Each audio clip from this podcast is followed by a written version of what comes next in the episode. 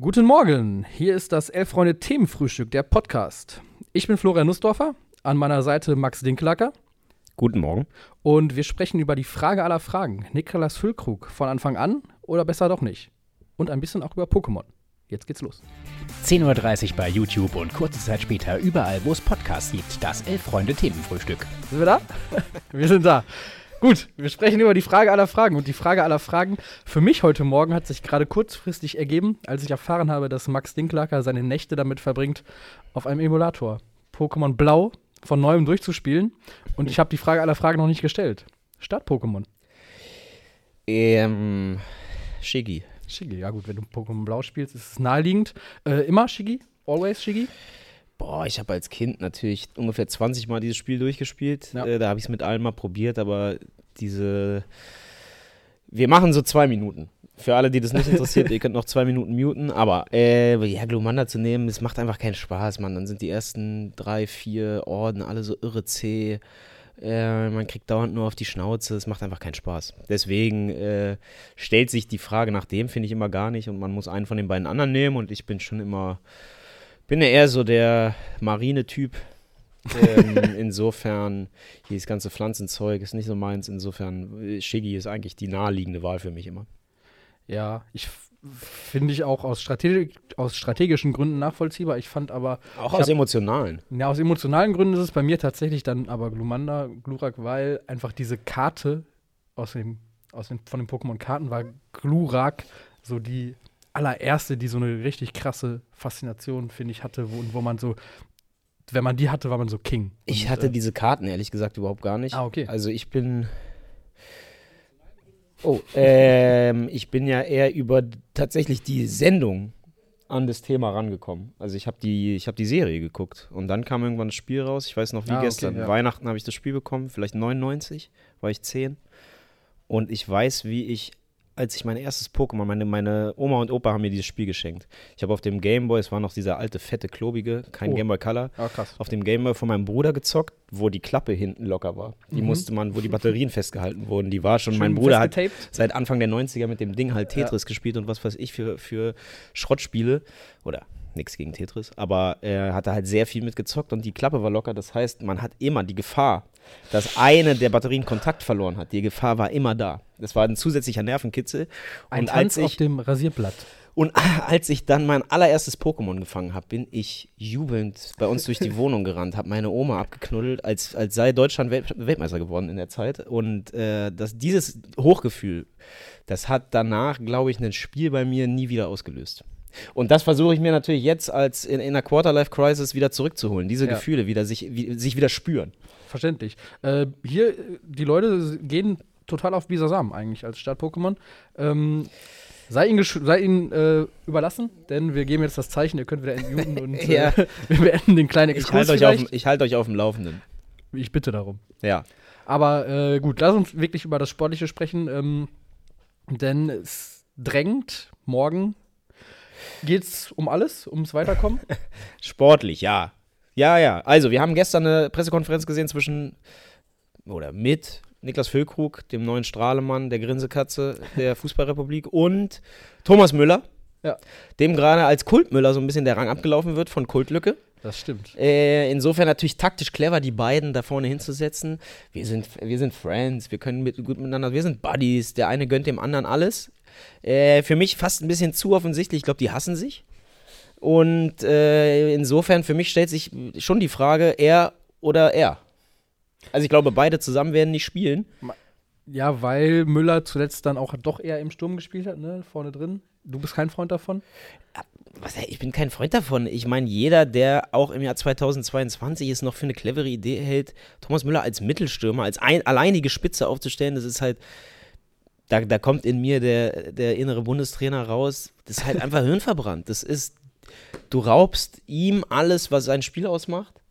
Und im Prinzip spielst du halt trotzdem ohne Mittelstürmer, weil er halt die Sachen, die er kann, die, die bringen da nichts. Der ist halt ab, so leicht abzumelden. Und du hast ja schon bei dem Spiel jetzt gegen Spanien, wo du halt ja sagen würdest, okay, da stößt jemand wie Füllkrug qualitativ an seine Grenzen gegen so eine Truppe.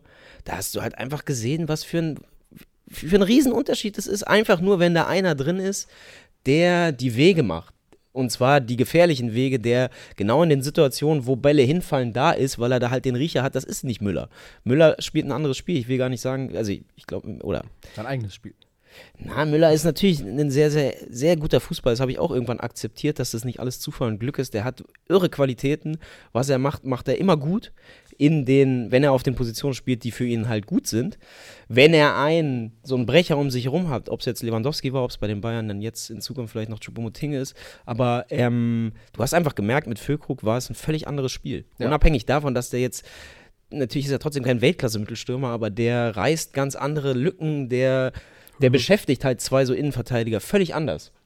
Ja, total. Wobei man die Einwechslung äh, von ihm, glaube ich, auch zusammen sehen muss mit der Einwechslung von Sané, ne, die ja eigentlich für richtig Gefahr auch gesorgt hat.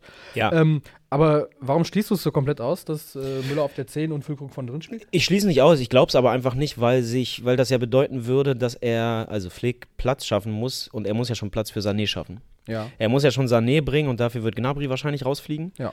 Tippe ich jetzt einfach mal. Würde ich auch. Er, er muss Platz schaffen für Sané, Punkt. Wenn Sané äh, für 90 Minuten bereit ist, muss er, muss er ihn bringen. Ja. Und dann muss er sich von einem seiner drei Jungs im Zentrum ja noch trennen, Mhm. wenn er Müller und Füllkrug bringen will. Und ich glaube nicht, dass er für diese Kombination Goretzka oder Gündogan opfert. Bei Gündogan zum Beispiel, der spielt ein or ordentliches bis ganz gutes Turnier, finde ich sogar, bislang. Ja. Und gerade gegen Costa Rica, wo du halt 80 Prozent den Ball 30 Meter vorm Tor haben wirst, ist er, glaube ich, auch wertvoller als Müller. Beziehungsweise, dann würde ich am ehesten überlegen, wäre natürlich bitter für ihn, aber dass man dann Goretzka wieder rausnimmt, weil dessen Qualitäten für so ein Spiel dann am wenigsten eigentlich passen. Insofern, ich würde es nicht völlig ausschließen, ich Ja. glaube aber nicht, dass er einen von denen opfert. Und äh, ich würde es gerne sehen, ehrlich gesagt. Ich will, das wäre, für mich wäre es, äh, das wäre meine liebste Aufstellung. Also Doppelsechs Kimmich und äh, Für das Spiel schon. ja. Gündogan auf der 10 Müller, Außen Sané und Musiala und von drin. Na, ist so eine Abwägungssache. Wie ernst nimmt man Costa Rica in, im Sinne von Kontern? Ne? Ich meine, das Problem, was die deutsche Mannschaft seit Jahren hat, ist, dass sie sich gegen egal welche Truppe drei, vier gefährliche Situationen selbst einbrocken. Mhm. Und die Frage ist halt so ein bisschen, vertraut man darauf, dass Deutschland so überlegen sein wird, dass man sich um die Abwehr gar keine Sorgen machen wird, weil sie halt früh 2, 3, 4, vielleicht 5-0, jetzt mal in der idealen Welt, Ja. aus Bundestrainersicht führen und es dann auch egal ist, ob mal zwei, drei Mal ein Konter irgendwie durchrutscht. Äh, oder nicht, weil ich glaube, wenn es darum geht, abzusichern, dann wäre wiederum Goretzka schon nicht ganz unwichtig. Der hat ja auch gegen Spanien zwei, dreimal einfach so Laufduelle, wo er seinen Ja, Körper ja. reinstellt und wo er zur Not Monstergrätsche noch zum Schluss. ja, und zur Not, äh, zur Not nietet er halt mal einen um, so, dann kriegt er halt nochmal gelb. Aber ähm, also das ist wahrscheinlich da die Abwägungssache. Aber wenn es nur um Offensivspiel geht, würde ich eher auf die Kombi Gündogan, Kimmich, Müller und vorne drin Füllkrug äh, setzen. Ich glaube, ich glaube, Füllkrug wird auf der Bank sitzen. Also ich glaube, er wird genauso auch spielen. tatsächlich. Er wird genauso spielen wie gegen Spanien, nur dass Sané für, ähm, für Gnabry reinrutscht. Ja. Lücke muss starten, sonst wird es wieder bis zu seiner Einwechslung ein elen- elendiges Ballgeschiebe, sagt Jesus Christ. Und ähm, ich glaube, der Sohn Gottes das sagt. wenn der Sohn Gottes das sagt, dann muss was dran sein. Ja. Allerdings glaube ich auch, weil ich finde, das ist so ein Bundestrainer-Phänomen irgendwie noch mehr als von äh, Bundesliga-Trainern, darauf zu setzen, was in der Nationalmannschaft gut funktioniert hat. So. Und äh, wenn eben Füllkrug auf der Bank bislang als Einwechselspieler hervorragend funktioniert hat, ich meine, er hat ja jetzt in, äh, was hat er vielleicht, an Netto-Spielzeit, 30 Minuten oder so, ne? Ähm, davon Ich glaube, er hat 78 Minuten Nationalmannschaft gespielt 78, und zwei Tore okay. gemacht. Ja. Aber da ist halt dieses Oman-Spiel mit drin, was man vielleicht auch einfach mal ausklammern muss. Aber Ja. Ähm, genau, trotzdem noch insgesamt keine 90 in drei Spielen. Deshalb glaube ich auch, dass, dass Flick dabei bleiben wird und eben mit Füllkrug dann auch einfach nochmal dafür sorgen wird, wenn das Ballbesitzspiel, was gegen Costa Rica dann zu erwarten ist, noch nicht zum Erfolg geführt hat, dann einfach mit, mit äh, Füllkrug nochmal wirklich ein richtig anderes Element reinzubringen. ich glaube es auch. Aber ich wäre echt immer als Trainer, auch wenn es weh tut und auch wenn Flick wahrscheinlich auch zu seinen Bayern-Jungs, da kann er erzählen, was er will, nochmal einen anderen Draht hat. Die haben zusammen die Champions League gewonnen vor zwei Jahren. Da gibt es eine andere Verbundenheit, bin ich mir ziemlich sicher, und ein anderes Grundvertrauen oder Urvertrauen. Aber du musst mit den Leuten bei so einem Turnier gehen, die auf dem Punkt gerade fit sind und gut drauf sind. Und ich meine, das Tor von Füllkrug, das zeigt halt einfach, das ist Voll. einer der ganz wenigen aktuell, der an seinem absoluten Leistungsmaximum gerade dran ist. Ja. Und wenn es nochmal ein Spiel jetzt bei dieser Weltmeisterschaft gibt, ich meine, man muss ja erstmal davon ausgehen, dass es vielleicht das letzte ist. Mhm. Ey, gegen Costa Rica muss vorne drin einer rein, der alle zwei Minuten aufs Tor schießen muss, weil er sonst ausrastet, weil er sauer ist. Und genau da, und der einzige dem Kader, der das ist, ist halt Niklas Füllkrug. Punkt. Das stimmt. Und es ist, also ich, ich, dieses Argument, der hat bisher von der Bank gut funktioniert. Ich finde es halt bescheuert, weil lass den doch mal von Anfang an spielen. Ich glaub dann auch, macht dass- er die halt in der ersten Halbzeit vielleicht schon halt zwei irgendwie- Dinger genau, und dann ist die Sache halt durch Fantasieargument so. ne? Also, warum, Aber, ja. als, als wäre dieses, diese Einwechslung, was die im Kopf noch so großartig was verändert, dass man jetzt. Also, Also was man sagen muss, das würde ich schon auf jeden Fall Leuten zugestehen, es gibt schon Spieler, die funktionieren besser als andere bei einer Einwechslung. Also ich meine, sowas Petersen. wie Petersen, naja, ist, ist jetzt plakativ, aber es gibt halt nicht viele Stürmer oder Offensivleute, die nach einer Einwechslung so gut reinfinden. Was genau das auslöst oder warum das so ist, da würde ich gerne mal irgendwelche äh, wissenschaftlichen Untersuchungen zu lesen. Aber es gibt schon Leute, bei denen du halt vorher weißt, den brauchst du, wenn, wenn der spielen oder, oder wenn ich den auf dem Platz sehen will, dann muss ich den von Anfang an bringen, weil Ja, als. Joker bringt der nichts mehr. Ja. Ja. Und Füllkrug, das hat er nun bewiesen, funktioniert zumindest in der Nationalmannschaft schon als Joker, weil er sofort, weil er sofort da ist. Ähm, ja. Aber also ich würde am liebsten, habe ich ja schon gesagt, ich würde am liebsten eigentlich alle vier zusammen sehen. Also Müller, Gnabry, Musiala und Füllkrug. Ich glaube, das ist die vielversprechendste Lösung, um sich A, Chancen zu erarbeiten und B, dann auch aber die Chancen zu nutzen. So. absolut. Also, Deutschland äh, bangt oder kämpft noch um den Einzug ins Achtelfinale. Aber wir haben mittlerweile auch die ersten Paarungen seit gestern. Ja, ich würde noch, sorry, Okay, ich, will, klar. ich will nicht die Leute gar nicht jetzt hier langweilen, vor allem die, die eh von dem Turnier abgefuckt sind und es gar nicht so verfolgen.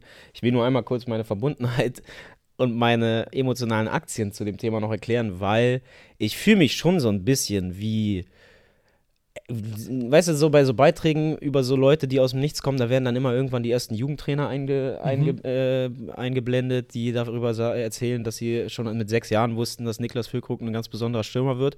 Und so ein bisschen so fühle ich mich, weil ich den äh, seit dem Sommer in meiner in meinem Manager-Team habe und äh, immer darauf spekuliert habe, dass der auch in der ersten Liga weitertreffen wird, so wie er ja schon in der zweiten Liga getroffen hat. Und mit jeder Woche ich mehr auch so verstanden habe, dass der, dass das kein Zufall ist, weil ich dann natürlich anders auf ihn geachtet habe und dann als so Mitte der Hinrunde so die ersten Stimmen aufkamen, oh, Füllkrug zur WM, wo es am Anfang ja noch, Ja, das ja, waren ja ein Gags, Gag, das ne? war Ja. absolut gag, gaggig gemeint, wo ich mir schon auf die Schulter klopfen würde und sagen würde, ich glaube, das wäre gar nicht so blöde. Und dann, und wo man dann immer drauf gewartet hat, okay, jetzt hat er sieben Spiele, sechs Tore, jetzt wird er mal, irgendwann wird die Durststrecke kommen und dann ist dieses Thema auch wieder durch. Und er war immer weiter, immer weiter. Und dann kam das Spiel gegen Hertha, was mir persönlich natürlich wehgetan hat. Aber als er das Tor gemacht hat, da habe ich mich festgelegt, den kannst du nicht zu Hause lassen, wenn du diese Art Stürmer sonst nicht hast. Und jetzt ist er dabei und macht auch noch dieses Tor. Und seitdem der dieses Tor gemacht hat, ich kann mir nicht helfen, wenn Lücke auf dem Platz steht, bin ich ein bisschen Fan. Uha. Ja, vielleicht muss man in den nächsten Hintergrundberichten über Niklas Füllkrug dann auch fragen, welchen Anteil Max Winkelacker und seine, Hey, sein Glaube und seine Überzeugung Wenn von. er so grinsend den Pokal hochhält, dann werde ich zu Hause mir eine kleine Träne aus dem äh, Auge wischen. ja, und Es du, reicht mir, dass ich es weiß. auch du hättest deinen Anteil daran, weil du Das an, stimmt an ihn natürlich nicht, hast und weil du überzeugt nicht- bist von seinen Fähigkeiten. nicht so, ange, äh, hier so lange ausgebreitet, aber alle, die jetzt zugucken, wissen es dann am Ende. Und natürlich Niklas Füllkrug auch irgendwie gestern nochmal gepunktet mit einem Video, was, was von ihm dann rumging, wie er vor, ich glaube, fünf Jahren, äh, 2000, ich glaube, das Video ist von 2017, wie er in Hannover in einer Metzgerei steht und Werbung macht für die hervorragende Zwiebelmettwurst. Also es, das sind halt so Sachen, die machen es auch einfach, ihn zu mögen. Wobei ich auch sagen würde, ich glaube, die Art und Weise, wie er gerade wahrgenommen wird, hat nicht viel mit dem zu tun, wie der eigentlich ist. Weil es wird ja immer so ein bisschen erzählt, so from zero to hero und so. Der, der Typ, der eigentlich äh, gefühlt ist die Geschichte, die ja gerade erzählt wird, so ein bisschen, oh, da ist ein Kreisligastürmer gerade äh, bei der WM dabei. Also A, hat er, wenn er fit war und er war halt sehr wenig fit, hat er auch in der Bundesliga immer abgeliefert. Ja. Punkt. Äh, und B, ich glaube, der Typ ist schon auch charakterlich, also der ist bestimmt nett und der ist bestimmt äh, in Ordnung. Das will ich gar nicht äh, ihm aberkennen, aber ich glaube, der ist auch nicht ganz einfach. Ich glaube, der hat schon ein Ego, was nicht viele Stürmer äh, in der Bundesliga so haben.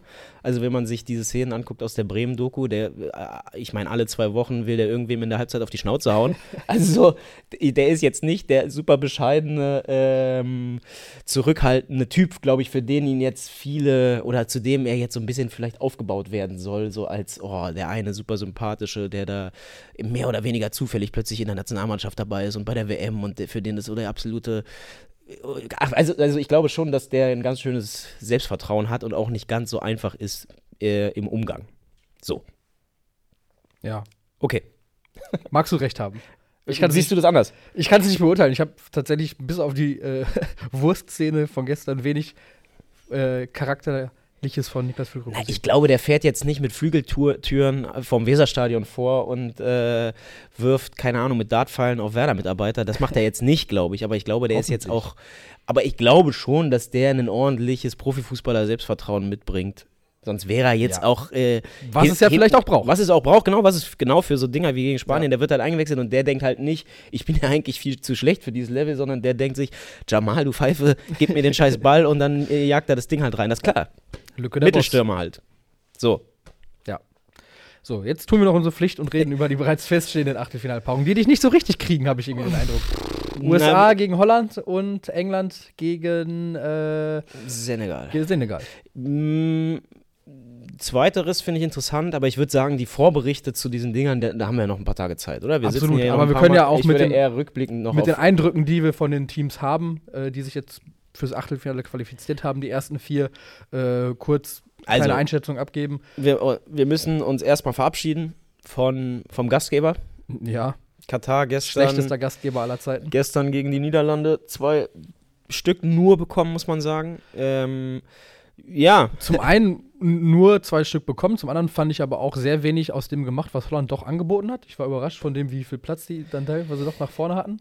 Und ja. dann aber immer, dann hat man immer gesehen, am Ende hat dann, da hast du dann wirklich gesehen, dass es fußballerisch halt einfach wirklich nicht reicht, wenn du aus diesen Räumen, die sich dann ergeben und aus dem, was Holland angeboten hat, dann wirklich dann einfach die Flanken komplett ins Ausgeprügelt werden oder die Pässe einfach wirklich nicht ankommen, zu viel zu steil sind. Also da hat man so viel fußballerischen Mangel gesehen, dann fand ich. Also das war ja einfach zu schlecht. Einfach zu schlecht. Ja, und jetzt, ich glaube, gestern beim Spiel habe ich äh, mitbekommen, wurden kurz vor knapp noch, ich glaube, äh, Gastarbeiter ins Stadion eingeladen, weil kein Schwein sich ansonsten mehr für das Spiel interessiert hat. Ja. Äh, es wird jetzt so ein bisschen dargestellt als so äh, äh gute, Große samariterhafte Geste der Versöhnung. Geste, genau. Im Endeffekt wäre es halt einfach für die FIFA und für Katar natürlich auch sehr peinlich gewesen, wenn beim letzten Spiel des Gastgebers, wo es für die im Fußball ja auch nicht ganz unwichtige Ehre nochmal wichtig gewesen mhm. wäre, mhm äh, dieses Stadion im sich Prinzip noch mal ordentlich äh, präsentieren. halb leer gewesen wäre von Anfang an, nicht erst ja. in der 60. wo wir uns ja dran gewöhnt haben, was ja äh, zu diesem Turnier irgendwie gehört. Aber genau, deswegen war das nicht ganz so leer, aber ansonsten insgesamt einfach eine triste Nummer. Also das, was normalerweise so ein Turnier, auch da kommen wir jetzt wieder an den Punkt, wo wir einmal sagen müssen, wie wie, wie nervig und äh, irgendwie abgefuckt dieses Turnier einfach auch ist. Normalerweise wird so ein Turnier natürlich getragen durch einen Gastgeber, selbst wenn der Gastgeber knapp scheitert am Achtelfinaleinzug und ähm, sportlich ein bisschen hinterherhängt. Ich denke so ein bisschen an Südafrika 2010 zum Beispiel. Mhm. Aber trotzdem, die Spiele mit Beteiligung des Gastgebers waren immer ein Highlight und diesmal sind die Spiele mit Beteiligung des Gastgebers so. Ein Lowlight. Absolut, halt irgendwie so völlig egal. Du weißt vorher, sie verlieren. Ja. Und du weißt Alle vorher auch, nur, die Stimmung ist halt für Worüber Arsch. kann man sich diesmal irgendwie lustig machen oder was bietet diesmal Angriffsfläche und es gibt halt jedes Mal irgendwie was. Na, die ärmsten Säue sind ja die Spieler ja, auf dem Platz. Nein, ja. sind sie nicht, aber die können ja nicht so richtig was dafür. Äh, ich frage mich, was jetzt mit denen eigentlich passiert. Ob die jetzt äh, irgendwie abdelegiert werden, andere Sportart, was, was könnte man, das, was sie jetzt so aufgebaut haben, körperlich, was, wofür könnte man das noch nutzen? Langstreckenläufer. Ja, oder hoffentlich bleiben sie gesund und ihnen wird nicht irgendwie, sie so, werden bestraft. Ja, also, das glaube ich nicht, aber ich glaube, als Profifußball, ich weiß jetzt nicht genau, ob sie, sie spielen ja alle in der katarischen Liga, ob ich kann mir gut vorstellen, dass das Interesse, auch das, ähm, das staatliche Interesse, ja. ziemlich rasant abfallen wird an dieser Liga und an dem Bereich Profifußball äh, in einem Land, was ja eigentlich nur 200.000 Staatsbürger hat, äh, ob man sich das quasi überhaupt noch leisten will. Sagen Mhm. wir es so. auch. Gut, leisten kann man sich da vieles, aber vielleicht gibt es dann auch doch Überlegungen, äh, wo das Geld vielleicht doch ein bisschen besser aufgehoben ist. Es gibt bestimmt noch ein paar Hotels zu bauen oder. Gibt vieles. Es gibt noch ein paar deutsche Großunternehmen Ja. äh, zu unterwandern. Ja.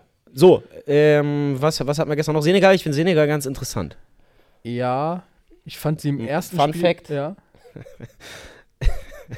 Muss ich Das scheint ein richtiger Fun Fact. Du lachst dich ja schon ist vorher. überhaupt kein Funfact, ist, eine Okay. kleine, ist eine kleine anekdotische Erzählung. Doppelt Hau raus. Äh, meine Schwester und ihre Freundin haben ähm, und eine Freundin haben irgendwann mal über eine neue, eine neue Bekanntschaft dieser Freundin gesprochen. Und sie wollte immer sagen, er käme aus dem Senegal, hat immer gesagt aus Senegal. Und ihre Freundin haben immer verstanden, ihr sei das Aussehen komplett egal. ja, aus Senegal. Wie Aussehen egal? Es kann dir doch nicht völlig egal sein, wie der aussieht.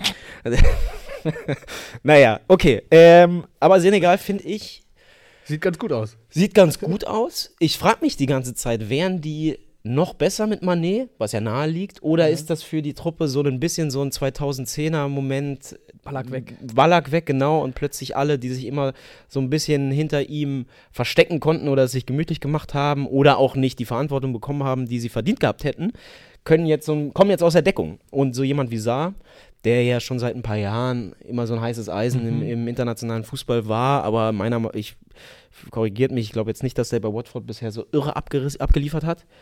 Ähm, der spielt ein super Turnier. Und Ja, noch so also zwei, drei einfach- andere, ne? Ja, und mit Kulibali hinten drin halt auch wirklich absoluten Chef. Ne, Ja, ja, genau, sagen. Also das, Absoluten das stimmt Überboss. schon auch, glaube ich, in allen Mannschaftsteilen so. Ne? Das wirkt relativ, trotz des Aus Manet-Ausfalls, irgendwie relativ ausbalanciert. Nicht so, auch weil ich die gerade auch im ersten Spiel gegen Holland irgendwie defensiv auch echt stark fand. Und ähm, Ja, und ich hätte auch vor dem Turnier gesagt, von den afrikanischen Mannschaften, ja. Also Marokko vielleicht noch vom Kader her, aber Senegal schon vom Kader her einfach, die spielen alle in, auf, auf einem guten bis sehr guten Level irgendwo Vereinsfußball. Und ich bin mal gespannt. Äh, Almut Schuld hat gestern gesagt, die, oder sehr, sehr viele spielen ja auch in England, Mhm. dass das auch eine interessante Konstellation ist, dass sie jetzt halt auf Vereinskollegen Ja. oder auf Leute treffen, die sie einfach sehr gut kennen. Ja. Ähm, ja, also ich glaube, das ist ein Achtelfinale, auf was man sich freuen kann, weil Senegal ist nicht so leicht zu schlagen. Mhm. Dann sind wir quasi bei den Engländern, die 13-0 gewonnen haben, gestern gegen Wales. Ich hab's Irgendwie Nur in der Zusammenfassung Ja. gesehen, weil das- andere Spiel übertragen wurde. einigermaßen souverän, glaube ich. Äh, Jetzt nichts, nicht groß was anbrennen lassen und Ein bisschen so. durchrotiert, ne? Genau. Es war ja dann schon relativ wahrscheinlich auch, dass sie sich qualifizieren. Und ähm, Man muss natürlich sagen, ähnlich wie Frankreich, so die beiden Mannschaften, Brasilien würde ich noch sagen, das sind die drei Truppen, die qualitativ Ja. in der Breite natürlich am krassesten aufgestellt sind. Ja. Also wenn du dir dann halt überlegst, dass dann plötzlich Foden reinkommt und Rashford und Rashford macht mal eben einen Doppelpack Mhm. und jagt einen Freistoß direkt rein. Und das sind die Leute, die normalerweise acht Minuten bei bekommen. dieser WM, ne? Der erste direkt verwandelte Freistoß. Mm, Nee, Sabiri. Ah, stimmt. Sabiri war wobei das ja jetzt nicht das klassische wunderschöne Freistoßtor war, Ja. sondern der so ein bisschen durchgerutscht ist. Aber der war direkt. Gestern sah ja auch der walisische Torhüter nicht ganz so glücklich aus, war halt die Torwart-Ecke, ne? War die Torwart-Ecke, aber trotzdem war zumindest genau so gewollt. Und Ja. äh, also solche Leute kommen dann halt von der Bank oder sitzen normalerweise 90 Minuten draußen, das ist schon krass. Ja, voll. Und dann das andere Spiel des USA. Abends, USA. Gegen Iran. Politisch natürlich aufgeladen, hochbrisant. War dann im Stadion oder beim Spiel selbst, glaube ich, gar nicht so ein Thema. Tim in Katar war aber vor Ort Ja. und äh, hat den Eindruck, dass äh, tatsächlich der Iran so ein bisschen die Proteste, die im ersten Spiel ja noch recht sichtbar waren, dass er auch gesehen hat, er kann es also beurteilen, äh, das hat das Regime wohl so ein bisschen eingefangen. Im bekommen Stadion. Und im Stadion eingefangen bekommen. Viele Regime-treue Fans vor Ort, äh, viel Iran-Abgefeiere, ähm, Pfiffe Na- gegen Asmun, der wieder geschwiegen hat bei der Hymne. Mhm. Äh, also da scheint es gewirkt zu haben, die Maßnahmen, die der Iran vielleicht auch sogar in Zusammenarbeit mit, dem, mit Katar getroffen hat, ähm, was, was die Fans angeht. Ähm, Na, es ist ja eh, wir haben da, wir selber jetzt, ich habe im Themenfrühstück noch gar nicht drüber gesprochen.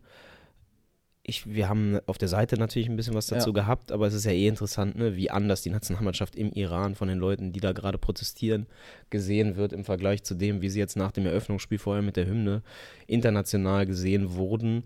Ja, äh, auch gestern bei der Hymne, man hat schon gemerkt, natürlich eine beschissene Situation. Manche haben nur so ganz schmallippig, Ja. ganz leise wieder mitgesungen. Asmun gar nicht. Asmun hat äh, gestern Tom Bartels auch gesagt, wird sich natürlich hüten, jetzt in den Iran zu fliegen. Mhm. Was schon irgendwie eine Ja, krasse Aussage ist.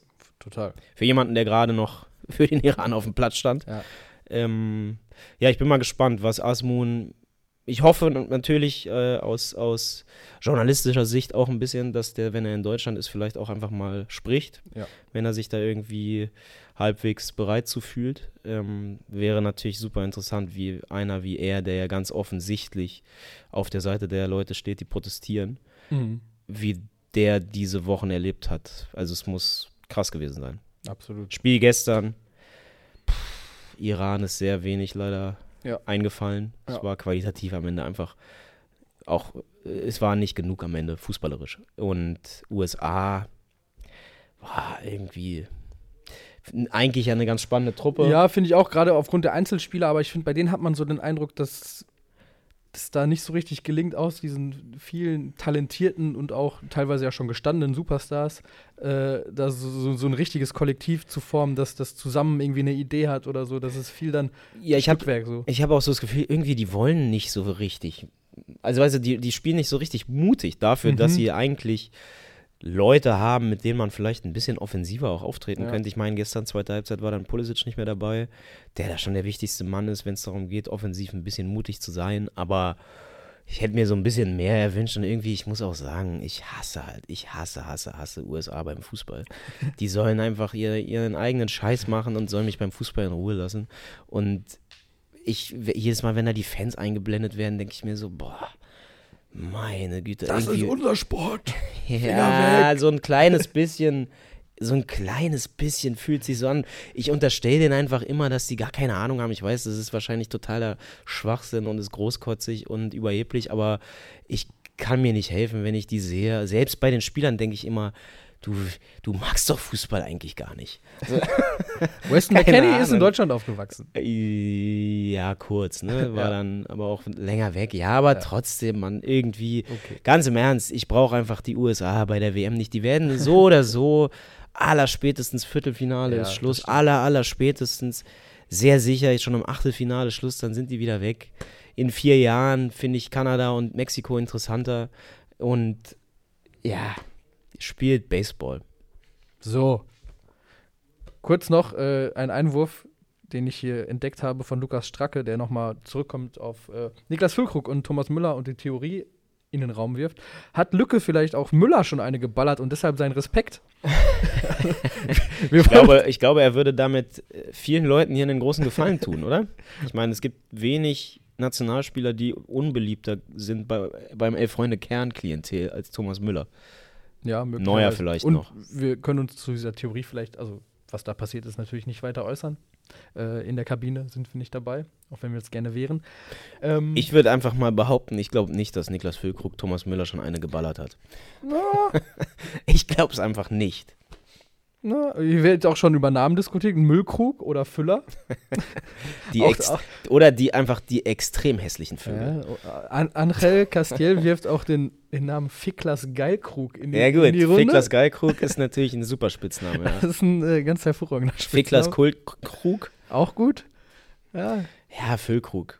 Ich meine, diese Geschichte, auch um sein, jetzt sind wir wieder bei dem Thema, aber allein dieser Wikipedia-Eintrag, der dann nach dem Spanien-Spiel so ein bisschen durch die internationalen Twitter-Accounts geisterte, das, das ist einfach genial. Ich, ich kannte die Geschichte gar nicht, dass er mal im Krankenhaus gelandet ist, weil zwei Zähne von einem, Ja. von einem Mitspieler irgendwie in seiner Stirn steckten. und, und man denkt irgendwie, es war dann vielleicht sein eigener Zahn, weil das scheint ja auch irgendwie was zu fehlen, aber naja. Aber ich finde, das geht so ein bisschen in die Richtung. Es gibt doch diese Memes, wo äh, immer so ein Bild, wie die Amerikaner England sehen und Ja. dann halt so Gentleman's Club Ja. und Leute in schicken. Anzügen und am besten noch Pfeife und irgendwie Sherlock Holmes steht in der Tür und dann wie Europäer Engländer sehen und dann halt nur so eine Szene, wie so aufgetakelte, super trashige Engländer besoffen auf der Straße rumliegen. Ja, oder sich irgendwelche Engländer Und bei so- der Europameisterschaft Bengalos in den Arsch schieben. Ja, genau. Und so ein bisschen so, finde ich, gibt es halt auch so zwei Bilder von Deutschland. Ne? Also ich glaube, wenn du halt so, weiß ich nicht, in ein bisschen entfernteren Gegenden der Welt nach Deutschland fragst, dann hörst du wahrscheinlich so Ingenieure oder vielleicht Hitler, aber halt so, oder aber, aber ich glaube jetzt eher heutzutage so, okay, Ingenieure und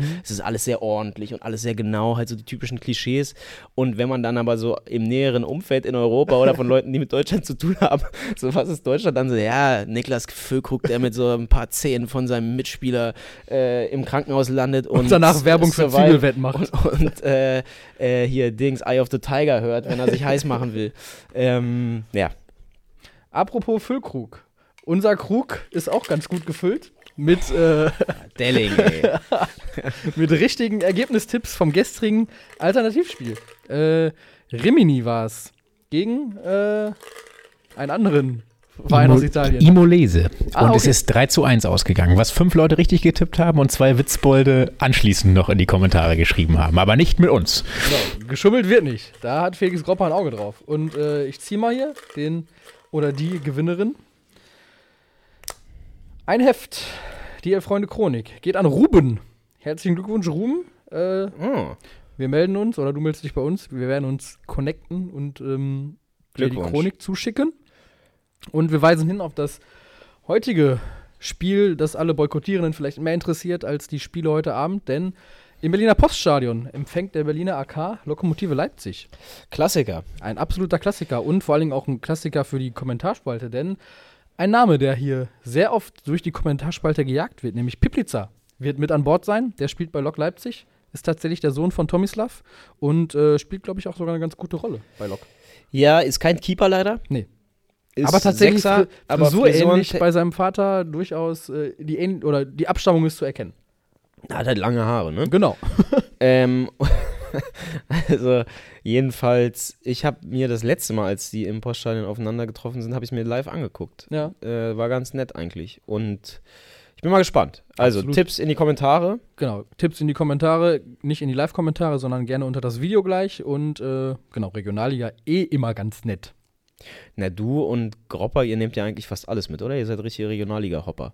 Gropper ist noch mehr Regionalliga-Hopper, aber äh, wenn es sich ergibt, bin ich gerne dabei. Mhm. Ist immer wieder schön. Ja, und da muss man ja mal vielleicht auch eine Lanze brechen für Berlin als Fußballstadt, die ja oft Absolut. ein bisschen belächelt wird. Aber was das angeht, da kann man nicht meckern. Komplett. Also du hast ja jedes Wochenende tolle Vereine in der Stadt auch. Allein weil ein Drittel, glaube ich, der Regionalliga Nordost fast aus äh, Berliner Mannschaften besteht. Geil. Absolut.